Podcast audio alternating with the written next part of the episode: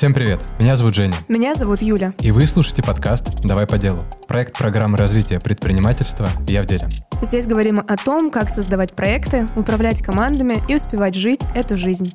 Сегодня у нас в гостях предприниматель, основатель компании 21 Shop и бренда одежды «Запорожец» Михаил Лобахова. Михаил, привет. Здрасте.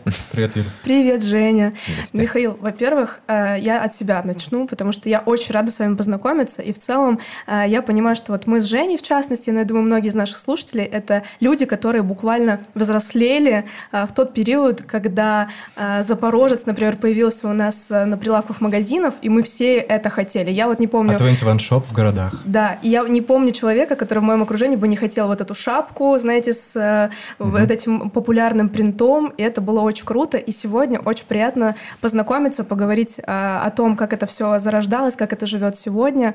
И а, вот о чем вообще сегодня хотели поговорить. Многие из наших ребят-участников программы «Я в деле» — это молодые студенты, которые многие впервые пробуют бизнес. И действительно а, большая доля проектов, которые появляются, это проекты, связанные с одеждой, с кастомом, с стритвиром в том числе. И вот сегодня в нашей беседе с тобой, как с отцом русского стритвира, мы хотим хотим а, обсудить вообще эту нишу, а, какие в ней правила игры, что она из себя представляет, и хотим эту а, историю развернуть а, в живом ключе. То есть, что показать, что эта ниша, она не только про там сухой Купил, бизнес, да, а то, что это живая, интересная история, которая а, актуальна постоянно, что она открыта а, к современным социальным трендам, к экологичным трендам, к творчеству. И, конечно, хотим вот твою историю тоже сегодня раскрыть. Вот, э, вот о чем поговорим, правильно? Полностью поддерживаю. Отлично. И, наверное, с чего мы хотим начать, что логично. В одном из интервью ты сказал, как появлялся ваш проект. А, нечего было носить, пойдем это исправим. Вот э, расскажи, как вообще все начиналось, как начинались твои первые проекты во-первых, хотел поблагодарить вас за такие теплые слова. Вот, конечно, отец, отец это очень громко сказано, но действительно так не я первоначально, перв, когда начал, да, это движение у нас в стране, э, ну, вообще заниматься по похожей какой-то одеждой, и были ребята до меня, и угу. им я как бы со своей стороны хотел тоже выразить благодарность, потому что на самом деле э, вот в те годы первый магазин я открыл с своим приятелем за ругом в 2000 году, а вот до 2000 года, ну и в принципе в 2000 году вся эта одежда, в которой вы сейчас, а, может быть, ходите, ну, даже ходите, да, и все ходят там в городах у нас везде, она как бы, ну, вызывала определенное удивление у других, а, у других пешеходов. Вот. И, в принципе, можно было даже получить определенные повреждения тела от других пешеходов, потому что кто-то... Можно, да. нужно. Да, то есть, на самом деле, кричали вслед, там, что ты там, что у тебя со штанами какие-то проблемы там или еще что-то. То есть, на самом деле, это все как бы было такое неформальное, не формат такой, да, для всех. И и те, кто вот в, до 2000 года в том числе всем этим занимал, занимались, то есть они как бы определенные строили такие как бы, да, э, кирпичики фундамента выстраивали, э, которые потом привели к тому, что у нас э, все-таки есть даже сейчас определенная самобытность, да, много наших дизайнеров и успешно работают в других странах, ну, не прям очень много, но есть угу. известные разные истории. Вот. И, соответственно, просто в каком-то вот в году в каком-то там 90 каком-то, ну, ближе к 2000 наверное, появилось, ну, я не помню, честно, как оно точно появилось, но появилось какое-то ощущение, что тут, ну, надоело вот это вот, что ничего нету, а действительно, а, я раньше катался на роликах в свое время. Ты и... был лучшим роллером России. Да, даже. ну, это опять очень какие-то громкие заявления, они меня даже они, меня Это очень интересно нашим, слушателям э, узнать, какой у нас гость сегодня, это действительно так. Да. Ну, тогда просто мало людей каталось, поэтому было легко конкурировать, но на самом деле у нас вот было там сколько-то ребят, ну, я не могу сказать, что прям был лучший, ну, была определенная стабильность, которая может быть, поэтому люди так говорили, потому что была стабильность в исполнении некоторых элементов. Вот, но, э, и, в общем, приходилось, вот мы, так сказать, в нашей тусовке, да, мы иногда покупали там бэушные кроссовки, ну, то есть там кто-то какие-то джинсы бэушные покупал, то есть вот это такой а такой советский дефицит, когда вот, э, там какую-то видеокассету там, с тем, как катаются наши коллеги э, заграничные, мы там ждали там месяцами, то есть у нас вся информация приходила с запозданием, интернет тогда только-только появлялся, все вот это через провод, через телефон, там, ну, я думаю, то есть, может быть, вы такой даже не застали, наверное, да? Ну, застали чуть-чуть. Ну, чуть-чуть я вот да. из детства помню, когда эти ужасные звуки, когда интернет подключался, я все время думала, что за магия происходит. И сейчас все в телефоне мгновенно. Да. Ну и, соответственно, информации не было, а, товаров тоже не было. То, что было, было очень дорого. Тогда только-только какие-то первые вот скейтшопы, где-то как раз в районе наверное, 99 -го года, может быть, стали появляться. И появилось вот какое-то ощущение, что надо а, надо что-то с этим делать. Ну, оно как бы появилось, я сейчас опять не могу вспомнить точно, какие у него были обоснования, но, я думаю, такие разнообразные. В том числе нужно было как-то и на жизнь зарабатывать, и при этом, э, не выходя из э, круга общения, да, там что-то делать вокруг да около того, что мне было самому интересно. И так вот родилась эта идея. Э, я нашел вот так, соинвестора своего друга, мы сложились какими-то небольшими деньгами, воспользовались уже тогда какими-то связями, которые существовали вот по линии моих катаний, да, ну, потому что, естественно, любой э, экстремальный вид спорта, он всегда как бы э, вокруг него есть какие-то продукты, товары, и есть, культура, да, есть культура, есть, соответственно, бизнес, да, и, допустим, в то время я э, был прорайдером бренда Рочес итальянского, который ролики делает, а его привозила тогда еще компания Илион, которая сейчас всем известна как Спортмастер, и, соответственно, у меня уже были какие-то ну, какие-то там знакомства, какие-то были там... Просто еще у нас были какие-то спонсоры по одежде. Вы, наверное, такой не застали. Был такой бренд LA Dub. Э, точно вы такой не знаете, но прям точно. Они, Я писали, похлопаю глазами. они в то время, кстати, даже делали... Вот тогда это было так круто. Они делали уже какие-то постеры там с нашими рэперами, там с Легалайзом, с Децелом, там еще что-то. И вот с ними я тоже был знаком. И, соответственно, как-то вот то, что было, я так поклевал, поклевал, как-то соорудился этот э, магазинчик маленький в районе ВДНХ. Ну и вот это была отправная точка, это как раз вот в 2000 году произошло уже целых аж 23 года назад. Иногда так задумаешься, что время это пролетело, но оно по факту пролетело. Ну а потом, соответственно, и э, как-то вся эта одежда, мы кучу людей переодели. Ну, я не знаю, опять, хорошее это э, в хорошем смысле слова или в плохом, но людям нравилось. Э, люди из там условных там поддельных джинс Hugo Boss. А, иногда они одевали наши поддельные джинсы, потому что, конечно, источники продукции у нас были очень ограничены в то время. А, в какой-то потом момент я стал сам ездить а, в Турцию, в Китай, где-то там выуживать, выискивать какие-то оригинальные вещи. Вот где-то там где-то брак с фабрики, где-то еще что-то. И таким вот образом формировался. Ну, это вообще целый, можно целый фильм, наверное, про это снимать. Это идея, кстати. Ну, я просто про то, что это я сейчас вам рассказываю, да, у меня в голове такие воспоминания. Конечно, все забавно достаточно. Но в то время не было никаких дистрибьюторов официальных, да, то есть сейчас вы, допустим, да, там хотите что-то приобрести, вы знаете, что если бренд крупный, у него есть, скорее всего, какой-то либо представитель здесь, либо где-то на европейском континенте, если это что-то американское, и вы как бы можете с ним связаться, электронная почта, там, все красиво, более-менее понятно. В то время все было не так, ничего не было, а, были еще наши знаменитые рынки вот эти, да, черкизовские какие-то там, лужники. И, в общем-то, собственно говоря, вот в этом во всем беспределе мы пытались э, что-то отселекционировать, что-то где-то замутить, привести как-то. И вот как-то это делали. Плюс смешать с тем, что вот получалось более-менее по официальным каналам организовать. Вот того же спортмастера мы что-то брали. Э, ну, так вот формировалось. А были какие-то истории, может быть, на переговорах, в поездках, когда вы что-то смотрели, закупали? Было какое-то там? Нет, ну, как, нет, ну тогда таких переговоров прям э, э, слово переговоры к тем временам они вообще как бы неприменимы, да, ну, там были просто разговоры там Миши, не знаю, там с Эдиком, например, да, ну, с каким-то там поставщиком. Ну, это тоже переговоры, просто они в своем формате происходили где-нибудь там на улице просто. Вот, то есть это все, ну, это все был действительно такой супер микро как бы бизнес. У нас там стульев в какие-то периоды не было в магазине. То есть, ну, вот прям делалось все на вот как бы просто, ну и при этом как бы продолжал, и я в то время тоже продолжал там как-то жить, пытаться и там на чем-то кататься, еще как-то, ну то есть оставаться молодым человеком. Мне тогда было 18 лет, то есть еще, ну то есть... Вау, 18 лет. То есть это все получилось достаточно органично. Э, это было то, чем ты увлекался сам, это была вот эта среда, культура, и ты почувствовал, что вот сейчас тот самый момент, когда это нужно еще кому-то другому вокруг тебя.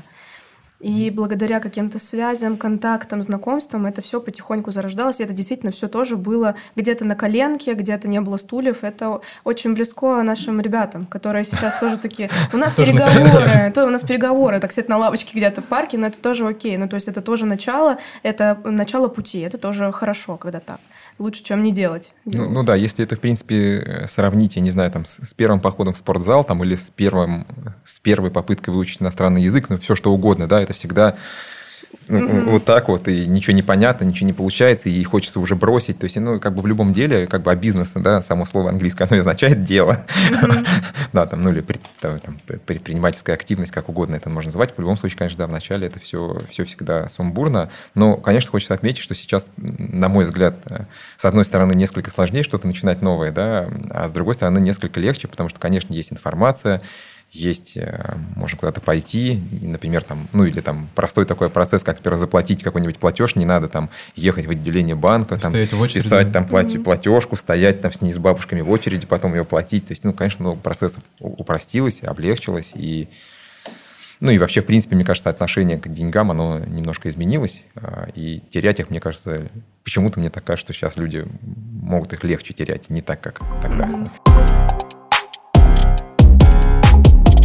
Ты сказала, что а, ты начинала с другом, и получается, вас никто в целом бизнесу-то не учил, и вы нигде этому не учились. Это было само по себе, или как? Ну, ну, каких-то прям э, там менторов, учителей, там наставников, конечно, не было. У меня там брат немножко занимался бизнесом, но я никогда им не интересовался, как бы, да, там, как, вообще, для чего. То есть мне, мне в принципе, кроме как вот там до 18 лет, э, по большому счету, мне кроме как там запрыгнуть на перила, еще нибудь там на ней сделать, больше меня вообще особо в жизни ничего не интересовало. Нет, конечно, были еще какие-то интересы, там музыка, mm-hmm. еще что-то, да, но в целом это была как бы, то есть я ходил по городу, и такой, так, где перилу какую-нибудь найти, у нас тут, ну, ну, то есть там скейт-парк, но тогда еще, вот, да, я говорю слово скейт-парк, сейчас вы видели, да, наверное, может быть, вы сами, наверное, не катаетесь или катаетесь, не знаю, но вы там, может быть, видели, что они есть вообще, Конечно, да, в то время да. их не было вообще, то есть это там что-то где-то какую-то металлическую конструкцию немыслимую поставили, и это уже там, о, круто, поехали смотреть, там, то есть это все такое событийное. Поэтому, конечно, не о каком-то там поиске какого-то там сакрального бизнес-знания никто... Но, видимо, просто так как вокруг индустрии, да, вот этой нашей маленькой,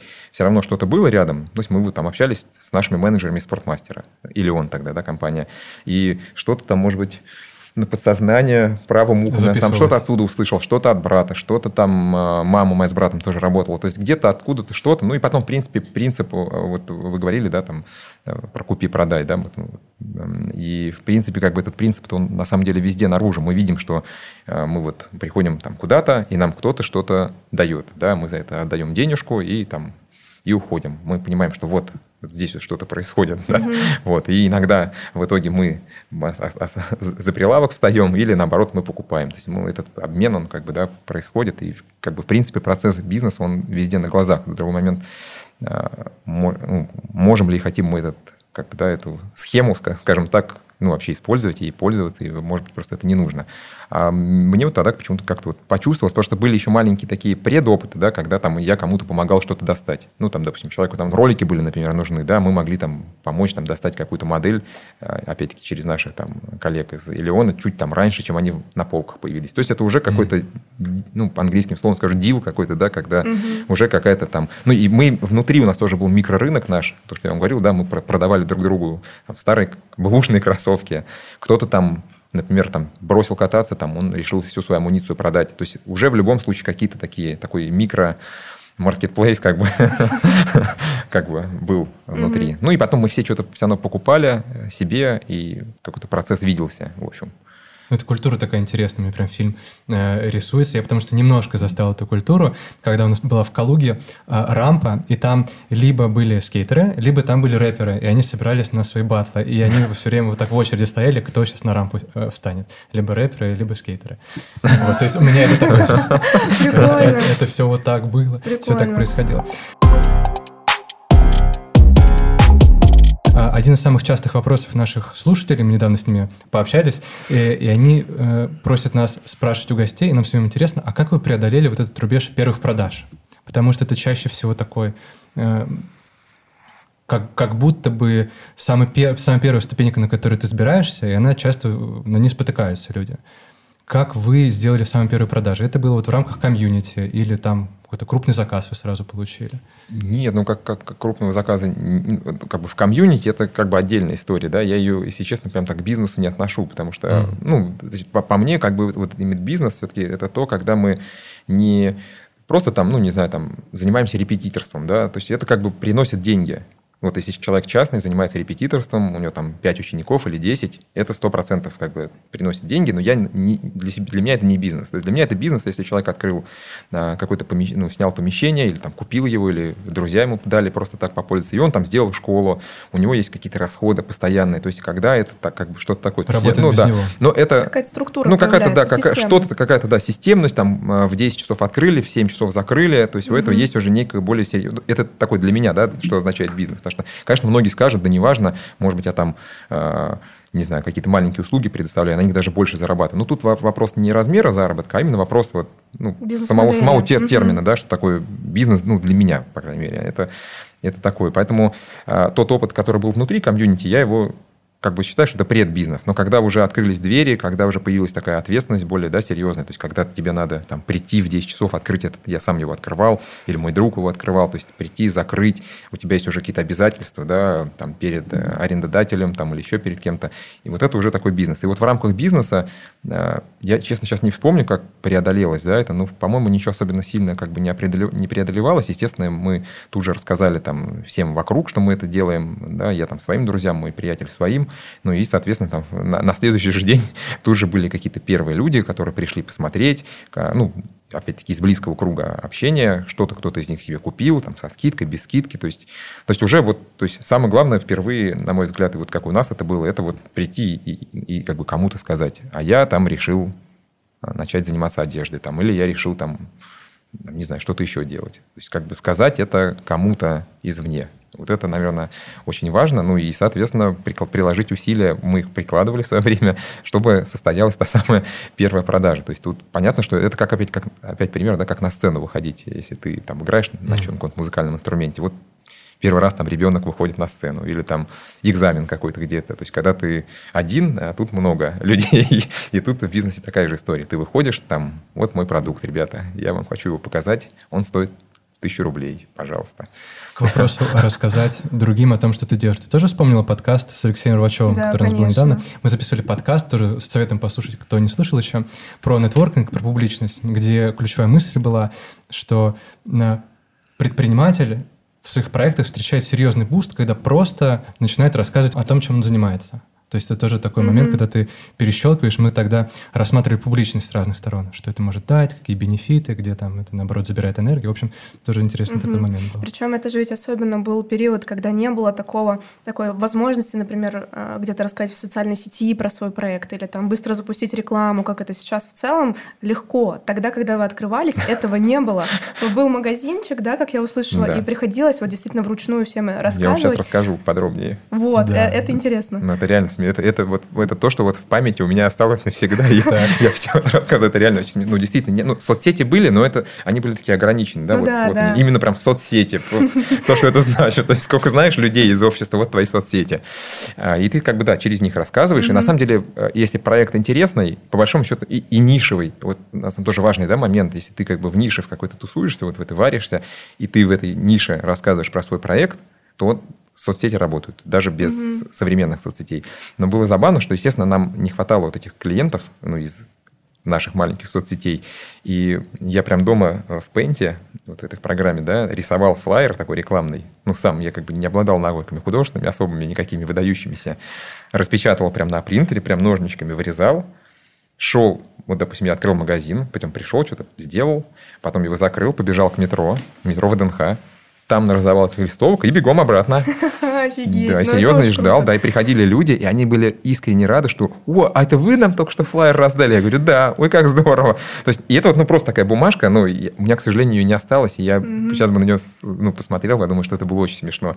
Но это реально работало. То есть, люди, и работало в том, опять-таки, почему? Потому что я там не испугался, например, пошел, да, там раздал эти дурацкие бумажки, но люди почувствовали, что они с благодарностью, с интересом относятся к любым заявлениям общественным. То есть, если, ну, в рамках разумного, конечно, да, mm-hmm. то есть, если ты, не знаю, там, вдруг вот на районе начнешь какие-нибудь там, не знаю, там, чебуреки людям предлагать, как найдутся те, кто отнесутся к этому с интересом. Может быть, из сострадания подумают, ну, там, человек не в себе, но я куплю у него чебурек. Там, это, да. Но это тоже первый как бы шаг. Потому что если вы посмотрите историю больших бизнесов, да, всевозможных, там, и российских, и не всяких, многие начинались, ну, с действительно странных вещей. И да, там и про гаражи, все знаменитые истории, да, знаете. Гаражный там, бизнес. Ну, да, ну, гаражный бизнес, понятно, что у истории вот этих больших IT-компаний американских там есть еще конспирологическая часть, в которой они рассказывают. тоже ну, есть. да, там разные всякие есть версии, да, вот. Но в целом, в любом случае, это как бы всегда работает. То есть, если где-либо рассказывать что-либо о том, что ты хочешь делать, о том, что ты начал делать, то шаг за шагом это будет работать. Самое главное постепенно это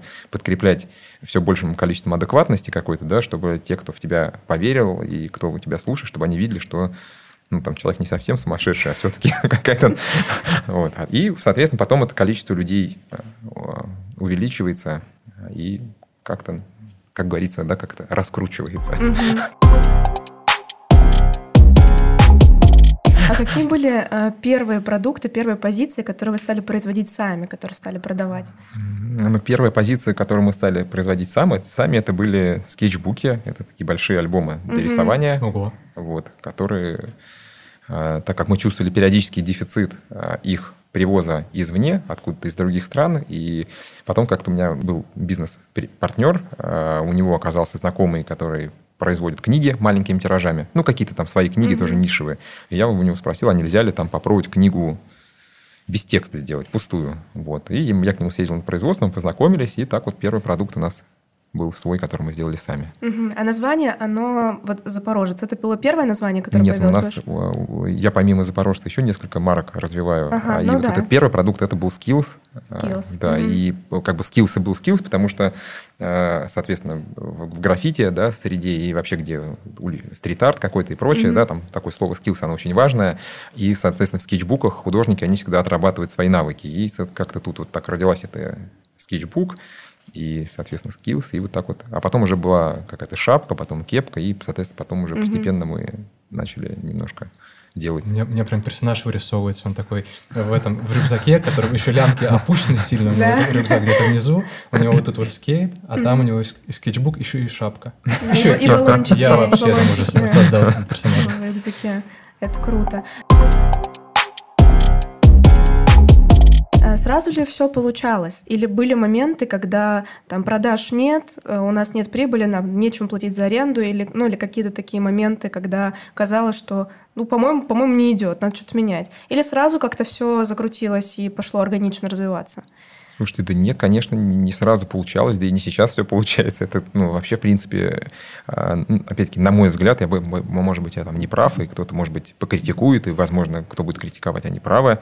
А, я вообще мало вот видел ну, на, своей, как бы, на своем опыте вот, людей, кого я знаю, компаний, в которых прям все хорошо всегда. То есть это всегда какие-то горки, качели, и у этого много причин, и внешних, и внутренних. Да, там, если вы посмотрите э, да, как, какое количество внимания отдается такой проблематике, как построение команды, даже в больших компаниях, да, сколько там книг написано, сколько интервью снят разных на эту тему. То есть даже когда уже все классно, все равно, да, бывает так. У нас, естественно, было много проблем. Я бросал на магазин, уже прям его закрывал, все, mm-hmm. то есть все, я его прям бросал в прямом mm-hmm. смысле слова. То есть все, я прям все закрыл, его ушел, потому что я не мог заплатить аренду, у меня не было совершенно никаких средств, я вообще не знал, как из этого выбираться. И, и в принципе, такие ситуации как бы, ну, были просто, и, и не одна, просто когда первый опыт прошел, потом стало ясно, что на самом деле, ну, ничего страшного, нормально, надо как бы подумать, что-то там, да, поразмышлять, как выйти, всегда выход есть, и раз-раз, как бы, и уже потом, когда такая ситуация происходит там 30-й раз, то, в принципе, ты уже как бы опытный человек, и, соответственно, просто знаешь, как, а, как нужно себя вести, когда все плохо, и что с этим более-менее, ну, плюс-минус, что с этим делать. Вот. Угу. Поэтому, как бы, конечно, да, были очень много разных историй таких. Ну, слушайте, мне кажется, что в тот момент, когда э, у тебя все кажется, что разрушается, но ты продолжаешь э, что-то предпринимать, э, очень важные моменты — это то, что тебя вдохновляет. Что-то что дает тебе надежду на то, что да, мой продукт может ожить, или там я могу придумать что-то другое. Вот э, это вопрос, э, как говорится, в стол, Женя, и тебе, э, и, и Михаилу. Что вас э, вдохновляет в той деятельности, в той работе, в тех проектах, которые вы сейчас ведете? Ну и потом у меня еще будет второй подпункт вопроса, но сначала про этот. Я вот так скромно, коротко отвечу. Э, в той деятельности, которую я делаю, вот, например, в, рамках «Я в деле», самый для меня кайфовый эффект, когда человек вот раньше что-то делал одним образом, потом мы что-то с ним сделали, всей командой, и он не просто что-то узнал, да, он там выучил 10 бизнес-моделей, 10 там умных еще слов и так далее. Это, это не важно. Важно вот, что он до этого как-то вот одним образом поступал, а потом по-другому. То есть, что его жизнь изменилась. В плане, вот, когда знание переходит в понимание. Я когда-то делал вот так, а теперь я делаю вот так. И потом люди возвращаются такие, ё-моё, а на самом деле можно было вот так. На самом деле целевая аудитория моего проекта — это не весь мир, определенный круг. Это мне просто уже такая большая боль в эту сторону. Целевая аудитория – весь мир. Я говорю, ну как ты настроишь рекламу? Вот в таргет что ты будешь забивать? Кнопочка – весь мир. Кнопочка – привлечь клиента. Но так же не работает. Потом люди такие, а на самом деле? И я вижу, что в этот момент он сэкономил какое-то количество шишек, какое-то количество вот таких условно бессонных ночей. Лысина, может быть, у него здесь чуть позже появится. Ну, посмотрим. Вот это как бы люди, эффект, который на них я произвожу. Но я не могу как-то сильно свою работу назвать творческой, вот в плане, имеется в виду, что да, там нужно и думать, и что-то придумать, но в плане вот эстетического творчества там мало. Вот очень а, интересно, Михаил, да, да. Тебя послушать, как ты вот ну, черпаешь энергию. Но про кризисные ситуации, конечно, ну, лично для меня, вот когда Э, как вы говорите, вот там все плохо, да, и прочее. Конечно, самое главное мотивация все-таки рассчитаться со всеми, потому что mm-hmm. вот это все плохо, оно всегда связано с деньгами здесь, да. да. Ну, нужно быть честными, потому что люди говорят, вот у нас там плохо все. Но все плохо все, когда не хватает денег. Это как бы самая большая, э, да. Самый яркий сам... маркер кризиса. Ну да, то есть нет mm-hmm. денег, э, а ты их должен, ну, нет денег, значит, ты их кому-то должен отдать. И mm-hmm. вот для меня это всегда была такая история, что ну, хотелось людям отдать то, что должен, потому что это действительно важно. И когда это получалось, это такое, э, ну, такое хорошее ощущение. И потом, когда ну, если хотите, я коротко вам расскажу эту историю, в которой один раз оказался. Да, Конечно. мы любим вообще да, за историю. Вот, история, да, да, она просто история, которая меня очень сильно, ну, вот этот опыт, он меня очень сильно мне такой дал прям хороший стержень. В общем, условно говоря, я одному, поставщику, одному поставщику э, случайно задолжал денег. Ну, порядка 10 тысяч долларов. Ну, в то время это были космические для меня деньги. Mm-hmm. Ну, прям космические, да. И а, так сложилось, что у меня были другие обстоятельства, при которых у меня тоже ничего не осталось. Ну, там один человек, он не очень со мной поступил, и как бы тоже там часть моей продукции, короче, оказалась у него, он со мной не расплатился, я все надеялся, что он со мной расплатится, угу. и в итоге он не расплачивался, так и не расплатился, э, вот, но это много лет назад было, и я начал прятаться, то есть я перестал подходить к телефону, к тем людям, как бы, кому я был должен. Перестал подходить к телефону, потому что я просто боялся, я не знал вообще, что говорить, потому что я не знал, где и в каком вообще формате я когда-либо смогу эти деньги людям вообще получить их и как-то их отдать им. То есть просто понятия не было. И потом, ну, естественно, это я сейчас так все рассказываю весело. Я, естественно, очень сильно переживал там и, ну, прям было очень непонятно вообще, как жить. И, ну, то есть депрессия, там, ну, я не знаю, депрессия это можно назвать или нет, но то есть такое состояние, когда ты прям все вот, угу. все, все, жизнь закончилась практически. Вот. А потом какой-то произошел момент переломный, когда я понял, что, в принципе, прятаться, ну, нет варианта, ну, это не вариант вообще. И я в итоге сам позвонил человеку, говорю, слушайте, я, короче, в принципе, хочу отдать вам деньги, просто не могу, у меня их нету, ну, по тем тем причинам, но очень хочу как-то решить вопрос там и прочее, давайте там будем на связи, туда-сюда. И человек мне на том проводе, э, ее Маша зовут, она мне сказала, что, ну, давай там хотя бы по копеечке по какой-то отдавай там, и, типа, ну, видимо, ее вообще порадовало, что я подошел к телефону, что я позвонил сам. И в итоге так мы договорились, и вот у меня как появлялись там какие-то там, ну, я так как-то в сторонку откал, какие-то там 50 долларов, там 100 долларов, а, извиняюсь, что в валюте говорю, но угу. просто тогда это был как бы, да, то, что маркер времени тогда вот, доллара. И я вот так ей по чуть-чуть отдавал, прям по чуть-чуть, по чуть-чуть, как бы, и она, я почувствовал, что, по крайней мере, она меня не ненавидит, что уже было честно внутри, очень важно, потому что когда ты, у тебя проблемы, и ты кому-то должен, то очень часто у тебя часть переживания, это ты думаешь о о чем они думают, то есть как да. они, что они меня, наверное, там проклинают. Там, скорее всего, никто обычно не проклинает. Чуть-чуть могут проклинать, но не сильно. вот. А, и в итоге как-то я так незаметно раз-раз-раз, и в какой-то она мне момент звонит и говорит, а ты, говорит, рассчитался да, я такой, ничего себе. Я был, я, знаете, как я обрадовался. И я прям помню, что вот с тем, как я вот, вот этот вот процесс э, расчета с этой женщиной проходил, я как бы, ну, дела стали налаживаться получше, там, тут, тут, то есть какое-то взросление происходило внутреннее. Я понял, что прятаться вообще не вариант, нужно прям вот проблемам, нужно прям смотреть в лоб. Это прям самый лучший вариант. Иногда от них можно отдохнуть, там, прилечь, там, ну, даже день, может быть, там, написать всем, ребят, я там не знаю, у бабушки в деревне телефон не работает, извините. Так перезагрузиться чуть-чуть, там, может, поплакать или еще что-то, ну, если нужно, да, там, вот. А потом, как бы, все равно при, придется с ними что-то делать, и надо, как бы, им в лицо смотреть. Это самый э, рабочий вариант. И э, кульминация этого всего было, что вот эта Мария, поставщик мой, она прям потом сказала, что давай, говорит, работать дальше. То есть это было настолько, я такой думаю, Вау. вот так суперски, не надо никогда прятаться, надо общаться, нужно как бы людям говорить о том, что у тебя внутри. Угу. Да, если ты не хочешь, не хочешь платить, так ему скажи лучше сразу, что не ждите от меня денег, я вам не заплачу. А если все-таки ты как бы переживаешь и хочешь, и считаешь, что ты эти там средства должен, то лучше людям, если нет, ну да, возможно, лучше им сказать. И вот это был прям супер опыт. Я ему на самом деле очень рад. И все время, если кто-то у меня что-то по, по, по бизнесу спрашивает из, из молодежи, так бывает, иногда кто-то пишет, я вот всегда эту историю рассказываю, потому что она ну, я просто знаю, как люди, некоторые от меня прячутся. Ну, так бывает. Ну, не то, что много, но бывает, люди тоже вот, не, там что-то не отдают, не mm-hmm. расплачиваются, прячутся. И я понимаю, что это, ну, это не рабочий вариант. Он не конструктивный, не перспективный, не, не с точки зрения бизнеса конкретно между вот этими двумя персонами, не с точки зрения энергетической, потому что энергетически это все равно висяк. Он все равно будет висеть, так, mm-hmm. так или иначе. Будешь о нем там вспоминать когда-нибудь, или там человек там что-то вспоминает. Не помню, почему я это рассказывал, историю. Нет, а, это классно, да. Нет, потому что...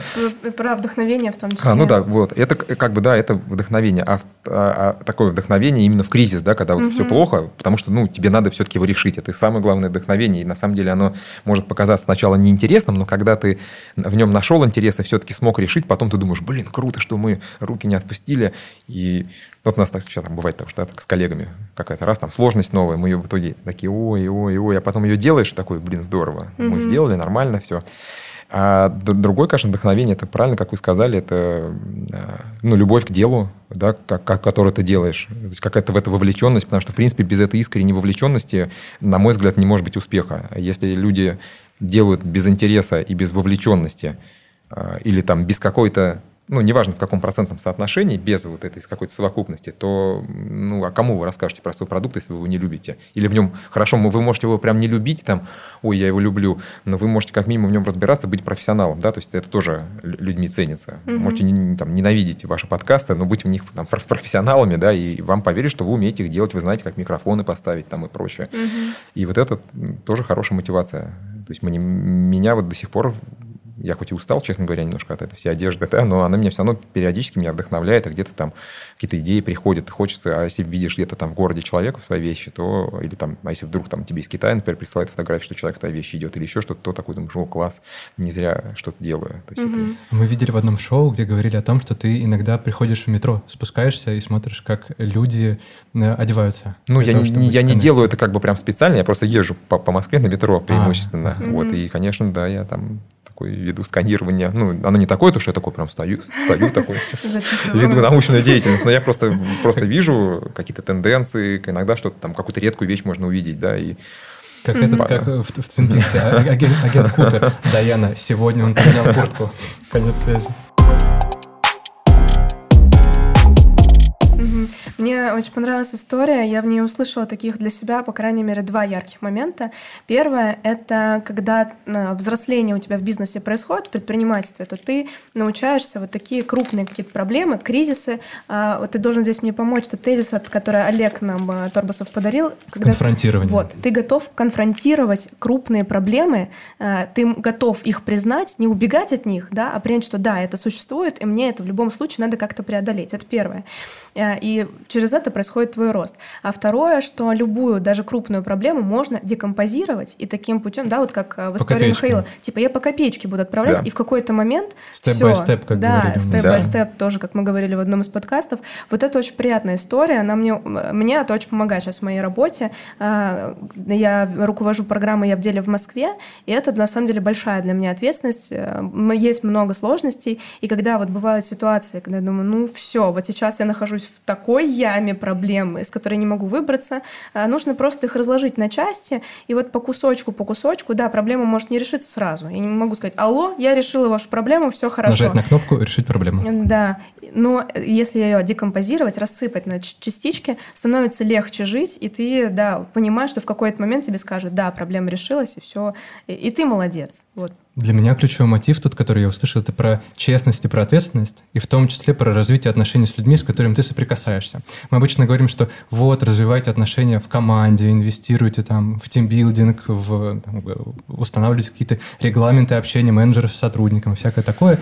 Но я еще за то, чтобы развивать отношения и с клиентами, и с подрядчиками, и с партнерами, со всем, с кем ты ну, каким-то образом взаимодействуешь. Потому что вот как раз вот не будем в лицах, но на днях я встретил такой пример – там тоже в моей практике, когда человек решил сэкономить 5 тысяч, выбить скидку и потерял достаточно крупного подрядчика. Там следующий подряд на, ну, фактически на миллион.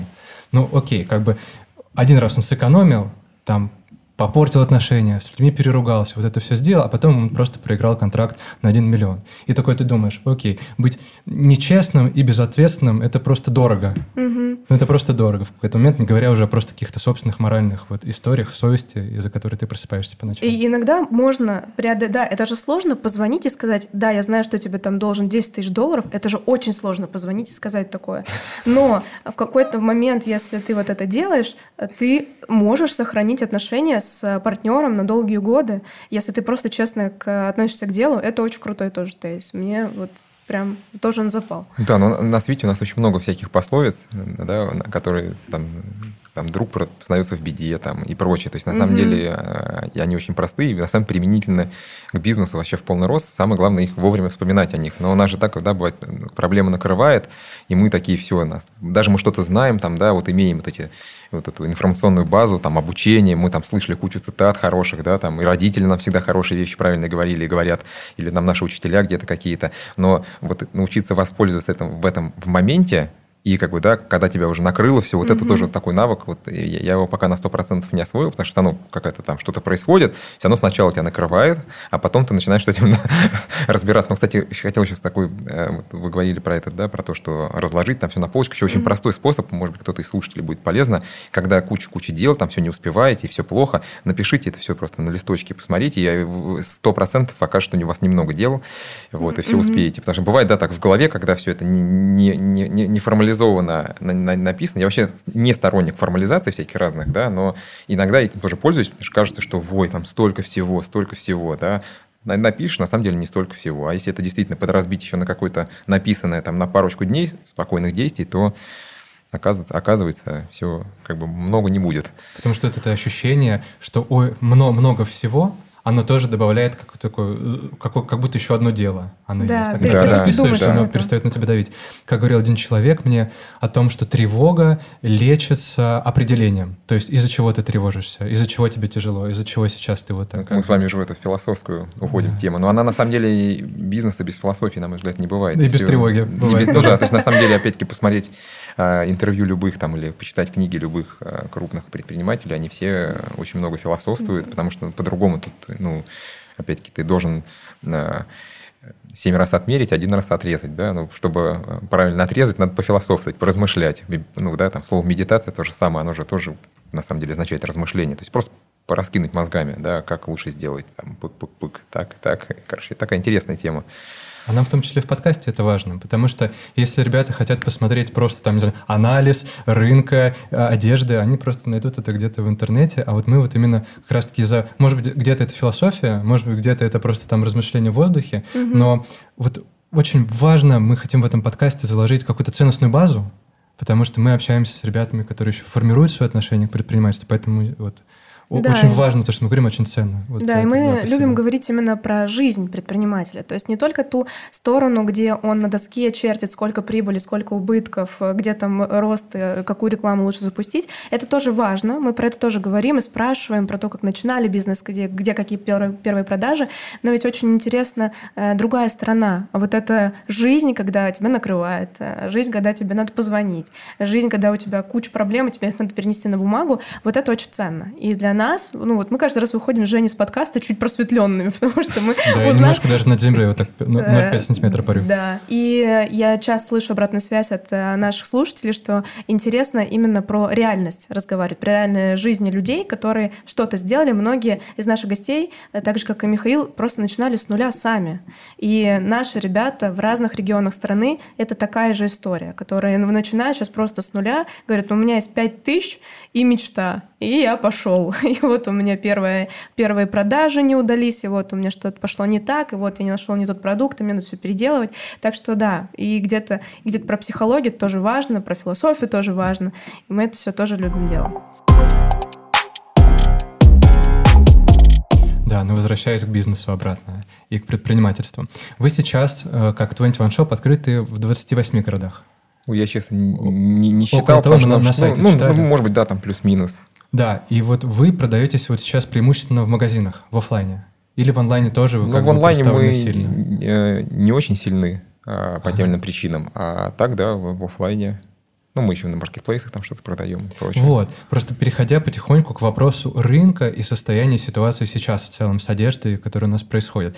Как бы ну, как, как ты думаешь, насколько сильно мы поменяли маркетплейсы, Озоны, Wildberries и так далее? Потому что раньше, я помню себя, может, если ты хотел одежду, ты идешь только в магазин, mm-hmm. ты только там примеряешь, там вот есть вот этот вот определенный обряд, который ты должен пройти. Mm-hmm. Я еще э, все-таки из, из того поколения, когда ты ходил по рынкам, и на вот, картонке э, стоял, на картонке и мама говорила, стоял, да никому ты не нужен. Никто там ничего не видит. Да. Вот.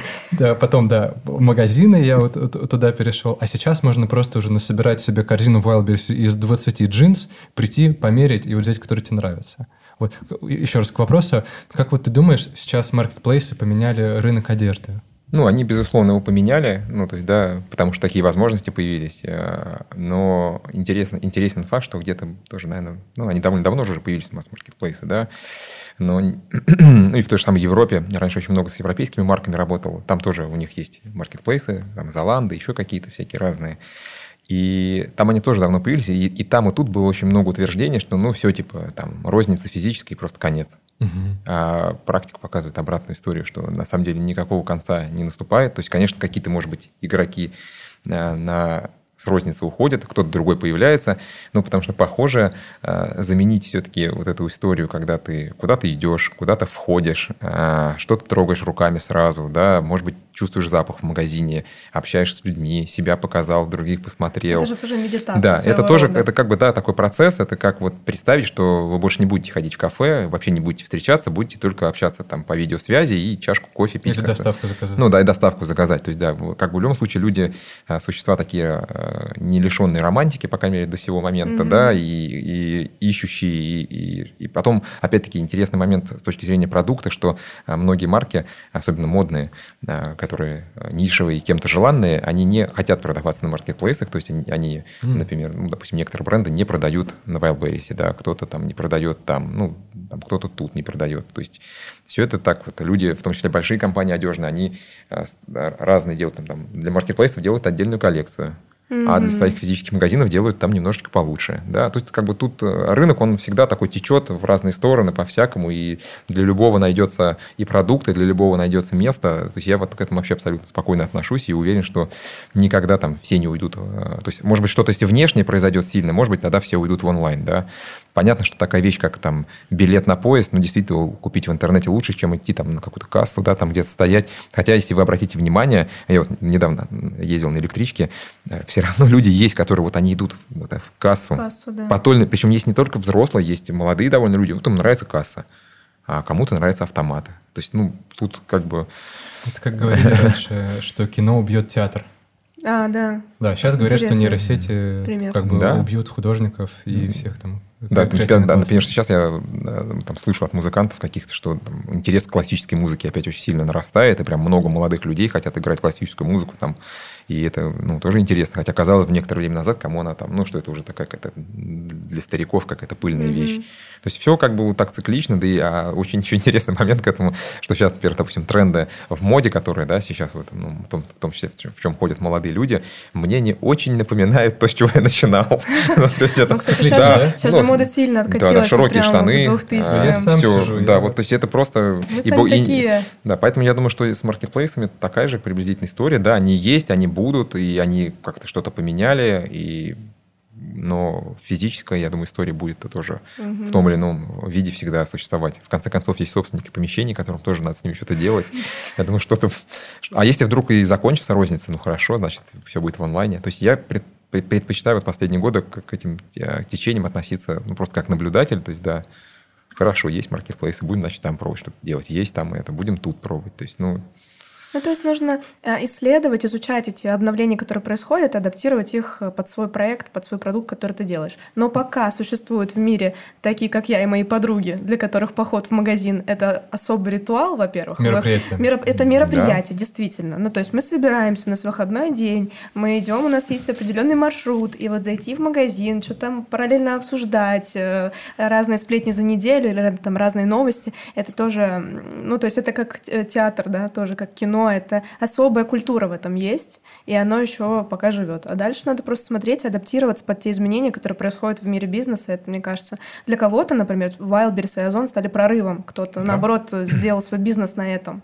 А кто-то как-то интегрировался, но при этом продолжает продаваться в офлайне, тоже живет, тоже работает. То есть получается, что атмосфера в магазине, да, ну как бы интерьер, э, детали, вот эта вся история, Запах. это добавленная стоимость получается, да? То есть за счет этого можно как-то, например... То есть как я рассуждаю? Э, посещение офлайн-магазина – это тоже своего рода часть experience а, часть этого ценности, за которую я в том числе плачу. То есть э, получается, что качество пространства, в которое попадает человек, оно тоже сильно на него влияет.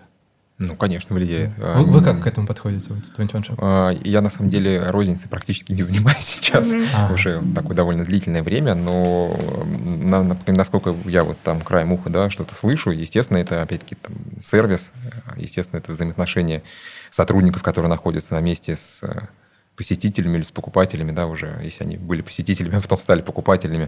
То есть это, опять-таки, там, опрятность, чистота, музыка, продукт, э, как все это представлено, визуальный мерчендайзинг. Там, то есть тут много-много-много критериев, и если посмотреть на высокопрофессиональный магазин какой-нибудь большой мировой сети, э, вы увидите, что там огромное количество всего, ну, опять-таки, учитывая э, то, в каком сегменте находится. То есть, если это сегмент э, недорогой, то там, как, как положено, в недорогом сегменте все сделано, чтобы все было хорошо. Опять-таки, много примерочных, все чисто.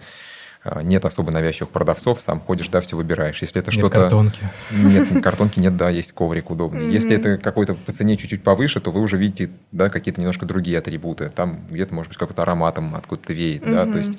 И там тоже много бизнеса в бизнесе, потому что кто-то предоставляет вот эти ароматические системы, да, продает, кто-то э, там, звуковое сопровождение организовывает, то есть кто-то свет. То есть это такой тоже целый-целый мир на самом деле, и в зависимости от того, как компания позиционирует свой продукт э, и за какую она хочет получать аудиторию, какие деньги за свой продукт, в соответствии вы видите тот, то или иное помещение, тот или иной магазин там, или кафе. Ну, mm-hmm. Я думаю, что вы так это тоже все прекрасно я, видите. Я вспомнил историю, как э, мы учились на факультете предпринимательства э, в РЭО имени Плеханова. Я помню, первый курс был, у нас был какой-то молодой преподаватель, и он нам показывал пример, когда появился Amazon Go. Это такой магазин, куда ты приходишь, где, просто где, с полки да, берешь, угу и на выходе там турникет у тебя пикает, и с твоей карты все списывают. То есть ни кассиров даже вот этих вот, как в пятерочках нету, никуда ты не жмешь. Ты просто берешь, ходишь, у тебя все списывается. И мы тогда первокурсниками, мы смотрим на это, господи, скоро всех продавцов не будет, скоро магазинов не будет, будут эти просто полки, откуда ты берешь и идешь дальше.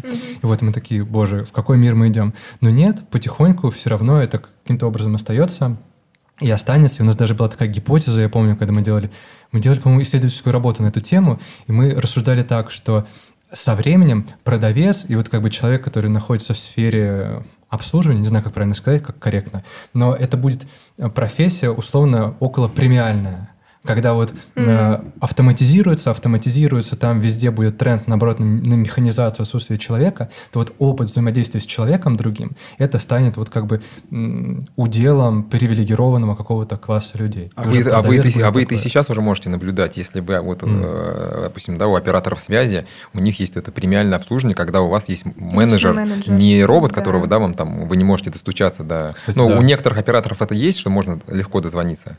А, кстати, им за это большая галочка. Потому что это здорово. Угу. Потому что надо роботы, пока они далеки от совершенства, на мой взгляд. вот. Но и точно, точно так же в банке, да, когда у тебя есть там какой-то персональный менеджер, который как бы ты можешь позвонить в любой момент, что-то попросить. То есть вы правы, да, это постепенно вот движется в такую сторону. И... Но опять-таки переживать, я тоже раньше переживал с таких вещей, думаю, как же так, вот там ну, что-то там, и люди не будут нужны. Люди всегда будут нужны, просто они, может быть, будут не на кассе, условно говоря, стать, может, они будут кассу настраивать, потому что в любом случае э, есть такая вещь, да, как первичные данные, которые должны куда-то входить, mm-hmm. и а, я думаю, что мы не доживем точно до момента, когда эти первичные данные из ниоткуда будут, из ниоткуда-то будут сами появляться и туда куда-то там. То есть оно кто-то должен что-то там оперировать, чинить, обслуживать. Э, и, ну и потом опять-таки, как я сейчас наблюдаю, все-таки людям общение с другими людьми пока мало кто может заменить. Это точно. Выдыхаем, работа будет. Да, конечно, будет.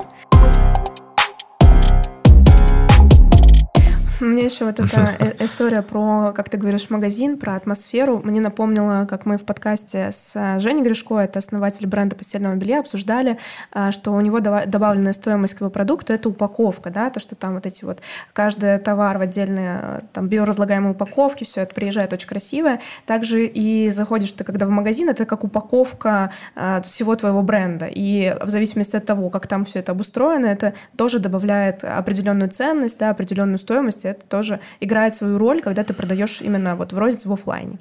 А, и вообще, это очень интересная тема, бизнес в моде одежда. Это такая среда, которая, кажется, всегда будет, всегда будет существовать, потому что мы всегда одевались, одеваемся, будем одеваться, и помимо того, что это просто продукт, который ты надеваешь на себя, в этом еще очень, ну, просто как необходимость, да, что-то надеть на себя. здесь еще есть добавленная история того, что это действительно мода, это определенный стиль, это определенное отношение к какой-то культуре. Ну, то есть это сложная, многогранная, интересная а, ниша, в которую всех э, всегда тянет. И кажется, что в ней всегда сложно. Кажется, что зайти в рынок одежды э, практически нереально, потому что все существует, все уже есть. И многие молодые там, дизайнеры, люди просто, которые начинают заниматься одеждой, где-то шьют, э, они сталкиваются с тем, что они пытаются найти свой дифференс, пытаются чем-то отличиться, а потом еще какое-то время пытаются найти своего покупателя. Потому что вот я что-то изобрел, вот, вот такое, вот у меня пиджак будет с вот такими плечами. А потом ты еще очень долго ищешь того человека, который будет с такими плечами пиджак носить. Э, и не у всех это удается. Э, что ты вообще сейчас думаешь про рынок э, одежды сегодня в России? И как вы сейчас а, адаптируетесь под тренды или вы живете в своей культуре, продолжаете ее развивать? Как у вас это работает? Это такой большой вопрос, на самом деле.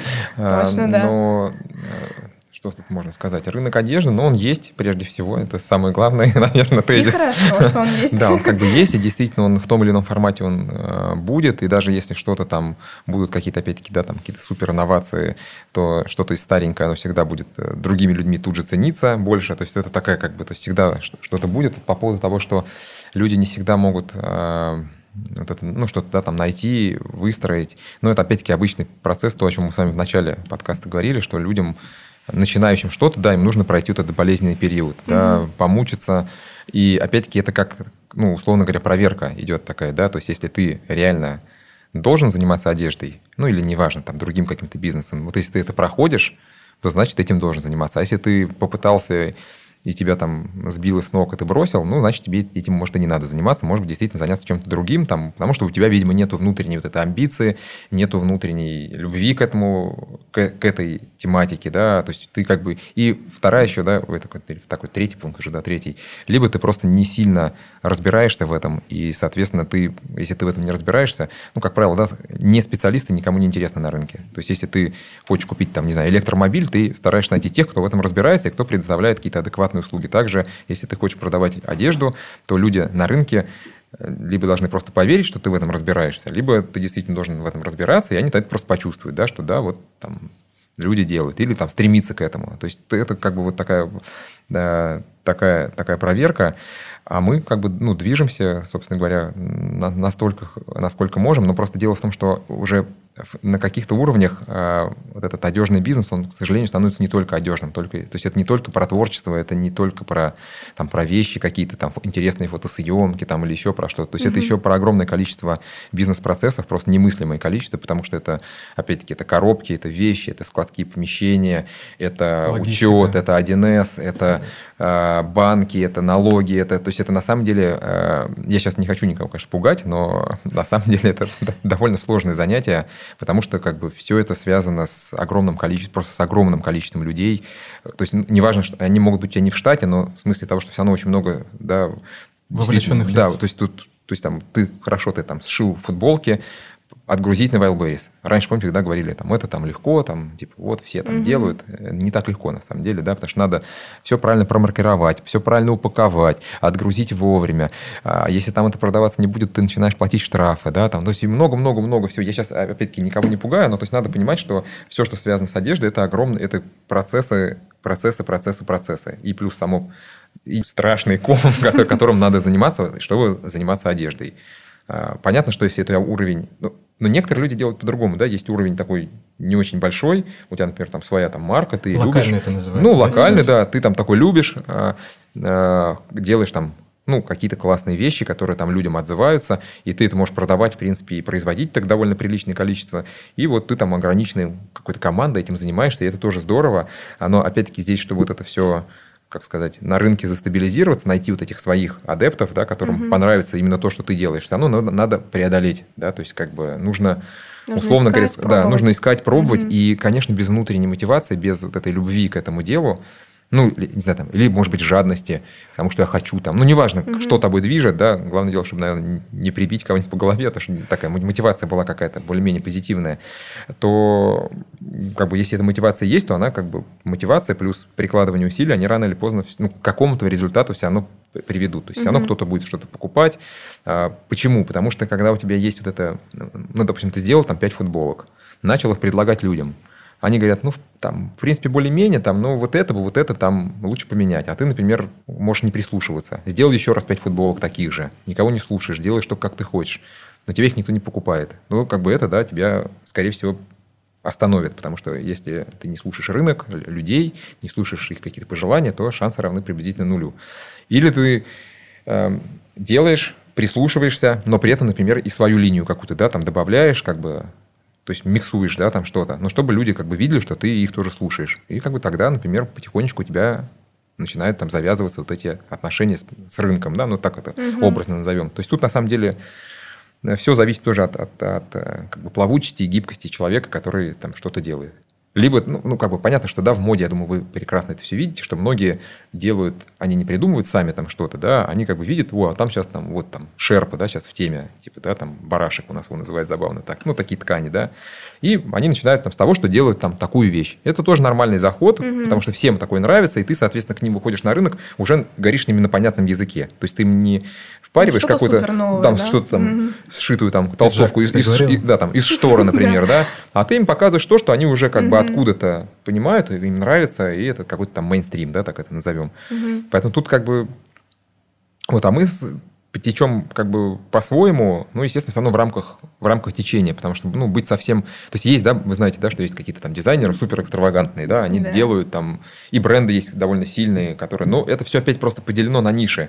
Угу. То есть просто тут как бы зависит от того, если ты хочешь быть как бы масс, масс, масс-маркет, то ты должен играть на Короче, по этим правилам. По этим правилам. Mm-hmm. Если ты хочешь продавать там кожаные ремешки там с шипами, тебе не нравится, то, соответственно, ты должен то есть, тусоваться в той как бы нише, и там вот этот круг покупателей, mm-hmm. и тебе уже им придется доказывать, что мои ремешки с шипами лучше, чем все другие ремешки с шипами. Ну, то есть, к примеру, да, тем или иным способом. Там, рассказывать это, показывать, приезжать на выставки, то есть вариться в этом, как раз вот этот нетворкинг, да, то, что сейчас э, называют, такой же нетворкинг конкретно в нише, то есть, да, коммуникация внутри, там, хочешь заниматься самолетами, значит, надо там тусоваться там, где, где там, ну, где-то там с пилотами, кто самолеты строит. То есть тут там и там свой продукт тот или иной вокруг этой индустрии ты можешь кому-то предлагать. То есть это ну, в принципе, вещи все понятные, да, я думаю, что все как бы так приблизительно их, их, их и понимают. Но вот вы хороший пример привели про парня, который, или кто девушка говорила, что у него целевая аудитория весь мир. Да. Да? Да, Это на самом деле здорово, и э, людям не нравится, когда им говорят, да не может быть в аудитории. А она говорит, нет, это весь мир, да, потому что... Да. Но в любом случае когда-то сузиться нужно, потому что как бы ты не можешь сразу достать до всех, это просто, к сожалению, невозможно. И вот в этом сужении как раз как бы ключик. То есть ты пробуешь, делаешь, пробуешь, делаешь, пробуешь, делаешь. Ну, а по попыток сколько? Ну, сколько нужно опять попыток, там, чтобы выучить английский язык? Ну, довольно много. Нужно много занятий, Правда. да. Там, а выучить какой-нибудь еще более сложный язык, менее привычный, да, нужно еще больше попыток. И тут то же самое. Нужно какое-то количество... Вот мы, получается, ну, я не знаю, мы, наверное, лет... То есть, если мы в 2011 году запустили а, там первый свой продукт в 2011, ну вот мы 11 лет попыток, чтобы запустить первый свой скетчбук. 11 лет. Я не говорю, что это хорошо, есть люди, кто растут быстрее, но знаете, интересный феномен тоже. Недавно обратил внимание, что вот некоторые марки одежды, с кем я знаком лично, смотрю, я им уже 10 лет. То есть я такой думал, ой, молодые ребята только появились. Ну, у них там успешно, все здорово, у них там своя аудитория, все классно. А как потом смотрю, а, а, да, а им уже 10.